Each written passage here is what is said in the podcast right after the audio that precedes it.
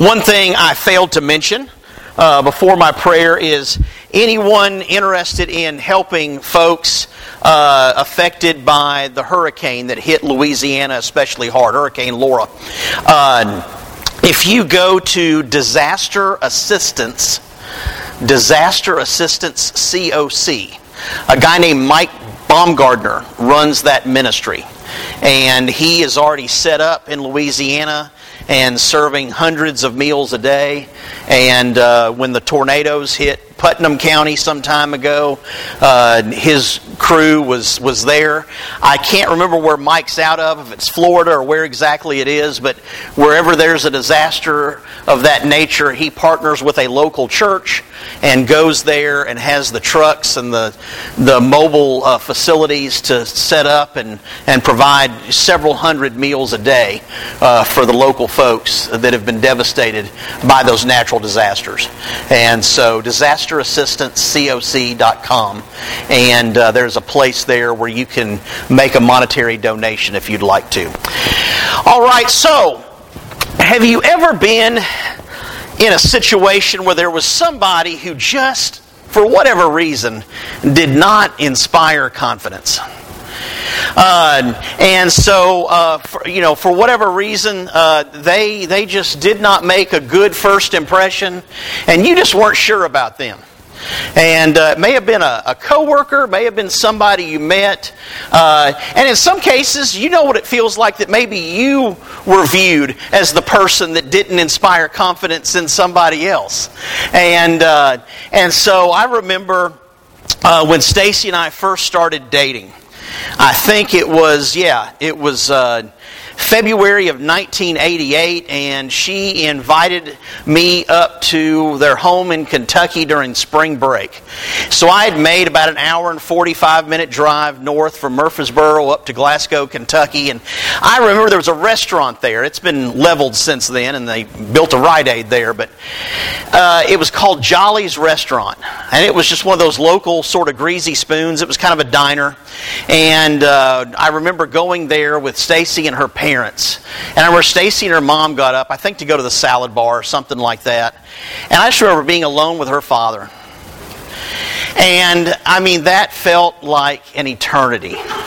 An absolute eternity. And I did not know how to engage that man in conversation at that point. And I don't know if he didn't know how to engage me or if he just enjoyed watching me squirm. Uh, it could have been one or the other. But I just remember uh, that he probably thought uh, at that moment, you know, uh, is this the best my sweet angel could do? You know, and, and some of you guys may, may know that feeling, you know, uh, that, that you're, you're, uh, you're dating daddy's little, little angel and, and uh, he's just thinking, wow. Uh, we have we've scraped the bottom of the barrel for this one, but at some point, then there here comes that phrase. You know, there might be hope for you yet, and that's the title of this morning's message. There's hope for you yet. We look in Acts chapter 17 and, and Paul, because he's on his second missionary journey now, and after this, if you join us on the Wednesday nights on YouTube going forward, uh, you're, you're going to take this journey with us, and, and we're going to continue on. But there's a, there's a third journey, and then there's uh, a trip to Rome. But, but Paul is, is going forward in ministry and he is taking as, as it comes, and he is encountering all different kinds of people. And what we find is that Paul, Paul, who tells us in Scripture later on, that I tried to be all things to all people in hopes that through me some might be saved. That I tried to be, did my best to relate to everyone, is what he's really telling us there. And we see evidence of that because he's in Athens. Now, this is a city that has already had about a thousand years of history at the time that Paul is walking around the city. Now, let's put that in perspective. Our country is over 200 years old. You know, if you go to certain parts of our country, especially if you go up to New England, and you can find some really old buildings up there. I mean, Harvard University was founded in 1636 for crying out loud. That's our nation's oldest university. I remember the same year that I was a freshman at MTSU, we were celebrating our, our 75th anniversary. Harvard was celebrating their 350th. Put that in perspective. You know, and so so yeah, there's there's some old buildings, some old institutions in our country. But boy, you compare that to some of the oldest places on the planet. A city like Athens. And this is happening almost 2,000 years ago. And they already had a thousand years of history then. And so Paul finds himself walking around and he sees, boy, you talk about an idolatrous people. Because Paul didn't come out of a pagan background. Paul was a righteous Jew. You might even say a self righteous Jew, but nonetheless, Paul was a very devout Jew. So he's a guy that pluralism, as it's known, multiple gods, wasn't part of his life ever. He was a one God kind of guy. And so he's walking around the city of Athens and he's seeing all of these all of these statues, all these different gods. And then he comes to that one statue. And many of you know this passage. You know what that what the inscription said. To an unknown God. As if the people were trying to say, you know what? Uh, we've thought about all these other gods, but maybe there's a God we haven't thought of yet. So we don't want to anger that God. So we've got a little, a little statue for them, a little, a little blank pedestal, and a little inscription that says, To the God we may not have thought of yet, is essentially what they're saying. And so then Paul. Uh, well, I'll just pick it up here in verse 16 of, of, Acts chapter 17. While Paul was waiting for them in Athens, he was greatly distressed to see that the city was full of idols.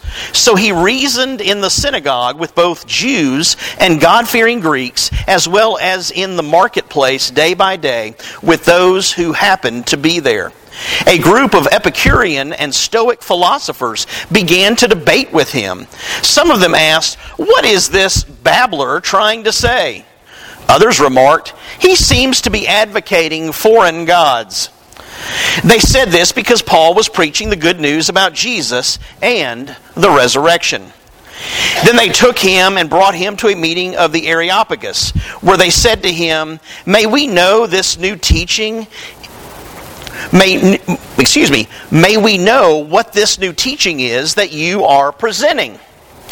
You are bringing some strange ideas to our ears, and we would like to know what they mean. All the Athenians and the foreigners who lived there spent their time doing nothing but talking about and listening to the latest ideas. Paul then stood up in the meeting of the Areopagus and said, People of Athens, I see that in every way you are very religious. For as I walked around and looked carefully at your objects of worship, I even found an altar with an inscription to an unknown God. So you are ignorant of the very thing you worship, and this is what I am going to proclaim to you. Now, he doesn't jump on them with both feet for worshiping false idols. Notice that. That's important to think about. He doesn't criticize them. In a, in a way, he compliments them. He says, Hey, folks, I've noticed walking around your city, you are religious people. But you've got this inscription to an unknown God, so I'm going to fill in the blank there. I'm going to tell you about the God that you do not yet know about. And so then he begins this wonderful sermon. Verse 24 The God who made the world and everything in it is the Lord of heaven and earth and does not live in temples built by human hands. And he is not served by human hands as if he needed anything. Rather, he himself gives everyone life and breath and everything else.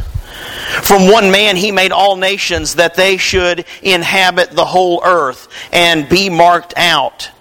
And he marked out their appointed times in history and the boundaries of their lands. God did this so that they would seek Him and perhaps reach out for Him and find Him. I love this.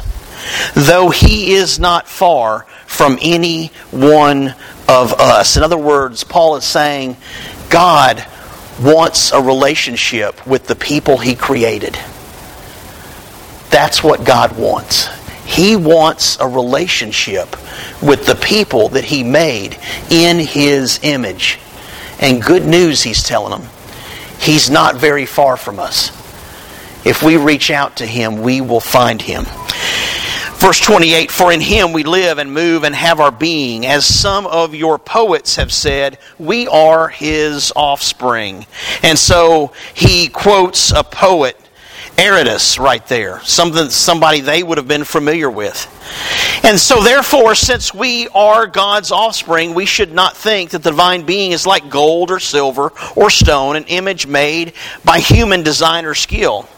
In the past, God overlooked such ignorance, but now He commands all people everywhere to repent. For He has set a day when He will judge the world with justice by the man He has approved. He has given proof of this to everyone by raising Him from the dead. Now that got their attention.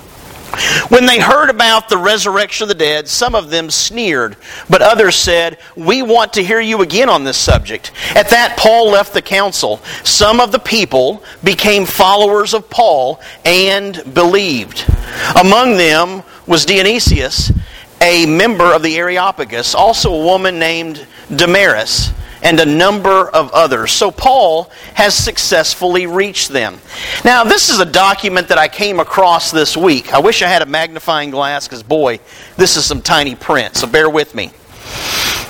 But it seems that there was something that Caesar invoked called the Nazareth Decree. Because, after all, the people have sneered at the idea of resurrection. But Caesar, the emperor of the Roman Empire, feels it necessary to make a decree that they came to be known as the Nazareth decree.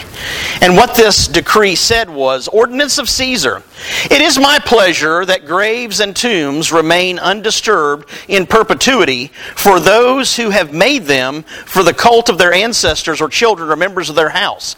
If, however, any man lay information that another has either demolished them or has in any other way extracted the buried, or has maliciously transferred them to other places in order to wrong them, or has displaced the ceiling or other stones. You know, those graves were sealed by stones, just as Jesus was.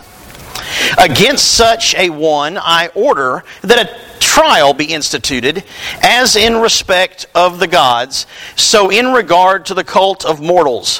For it shall be much more obligatory, obligatory to honor the buried. Let it be absolutely forbidden for anyone to disturb them.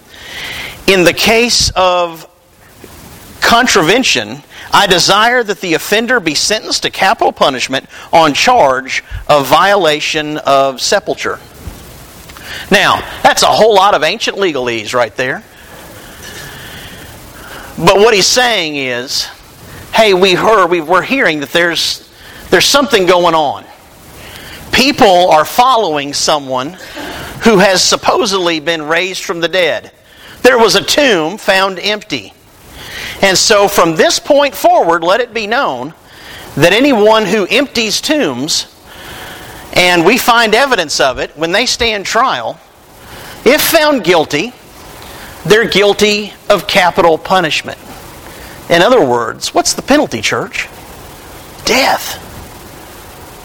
Yeah. The Nazareth decree. Why?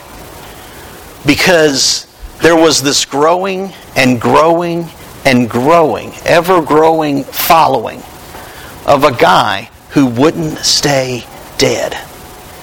And so people are listening to this kind of reasoning. People who are very intelligent, some of the great philosophers of their age, and they are coming to Jesus, some of them at least, because Paul is willing to be all things to all people. He's going to talk to the people in the marketplace, but then he goes before this ancient think tank and he's going to talk to them and present the gospel, the good news to them in a different way.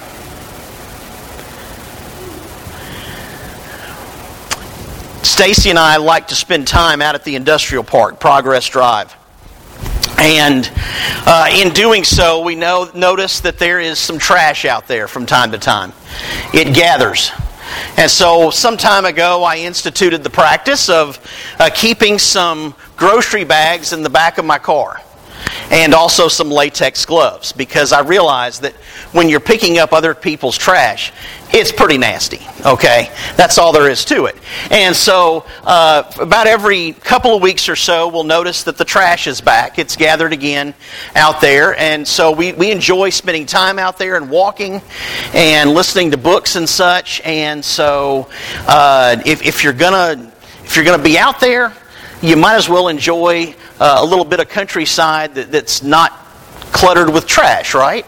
And so I, I, I, could wait for somebody else to come along and do it, or we could just do it ourselves. So uh, usually, if I'm going to be walking about three or four miles, I'll just say, hey, this is my last mile, and then I'll put on the gloves and then start picking up the trash.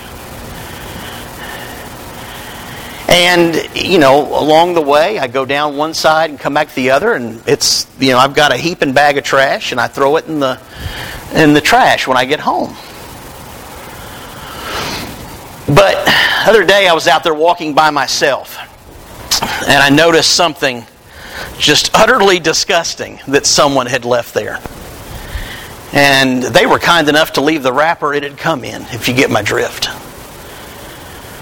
Much worse than a dirty diaper. I've seen those out there before too. But yeah. And and I, I saw it and I thought, oh, I got to pick that up.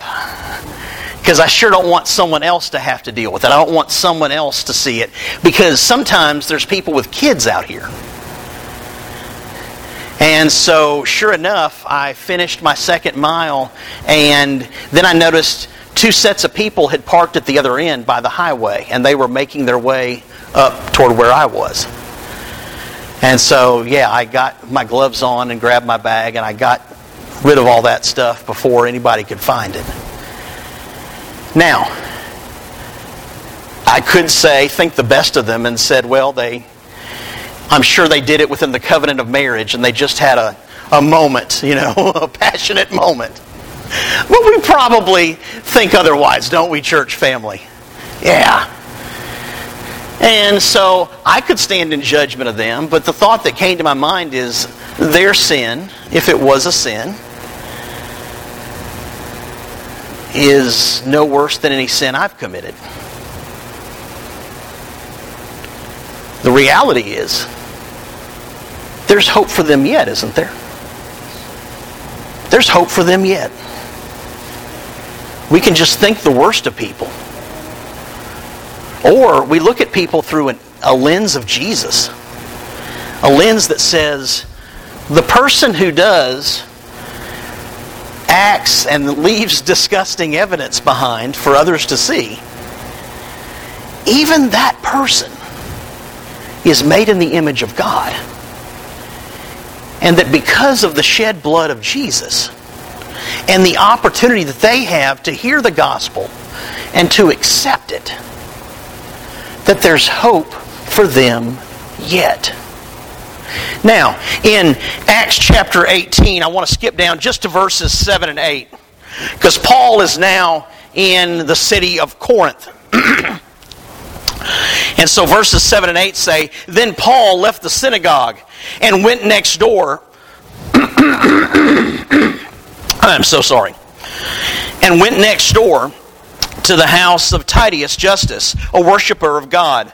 Crispus, the synagogue leader, and his entire household believed in the Lord. And many of the Corinthians who heard Paul believed and were what, church? Baptized. Yes. It keeps going and going and going. Wherever Paul takes the message of the good news of Jesus, whether he is received well in the synagogue or run out of the synagogue. He is going to keep looking for people who will take the time to listen to what he has to say. And the kingdom of God is growing and growing and growing because of it. But let's remember now, it's been a few months. But let's remember where this guy came from, church. Let's remember what we read back here in Acts chapter 7, beginning with verse 57.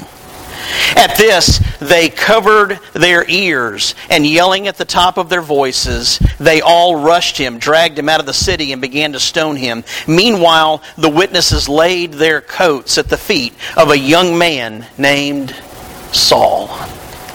While they were stoning him, Stephen prayed, Lord Jesus, receive my spirit. Then he fell on his knees and cried out, Lord, do not hold this sin against them. When he had said this, he fell asleep. And Saul approved of their killing him. Yes, Acts chapter 7. Amen. We hear you, Lord.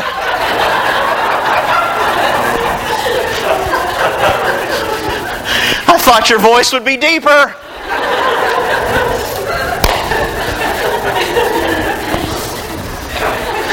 Oh. But let's not forget where he came from, right, church?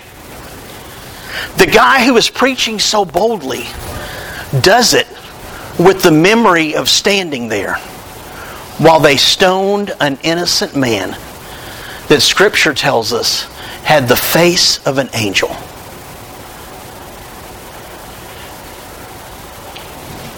But our Savior, who shed his blood for that overzealous, self righteous Jew, said, It's okay. There's hope for him yet. Do not give up on the power of the gospel to change human beings into something that is absolutely beautiful. Don't ever, ever give up on that. We're going to take a pause right now. And we are going to gather around the table. And we are going to celebrate this man who would not stay dead. We're going to celebrate the fact that he shed his blood. And while on the cross, he said, It's okay. Forgive them, Father, for they don't know what they're doing. And it's okay because there is hope for them yet.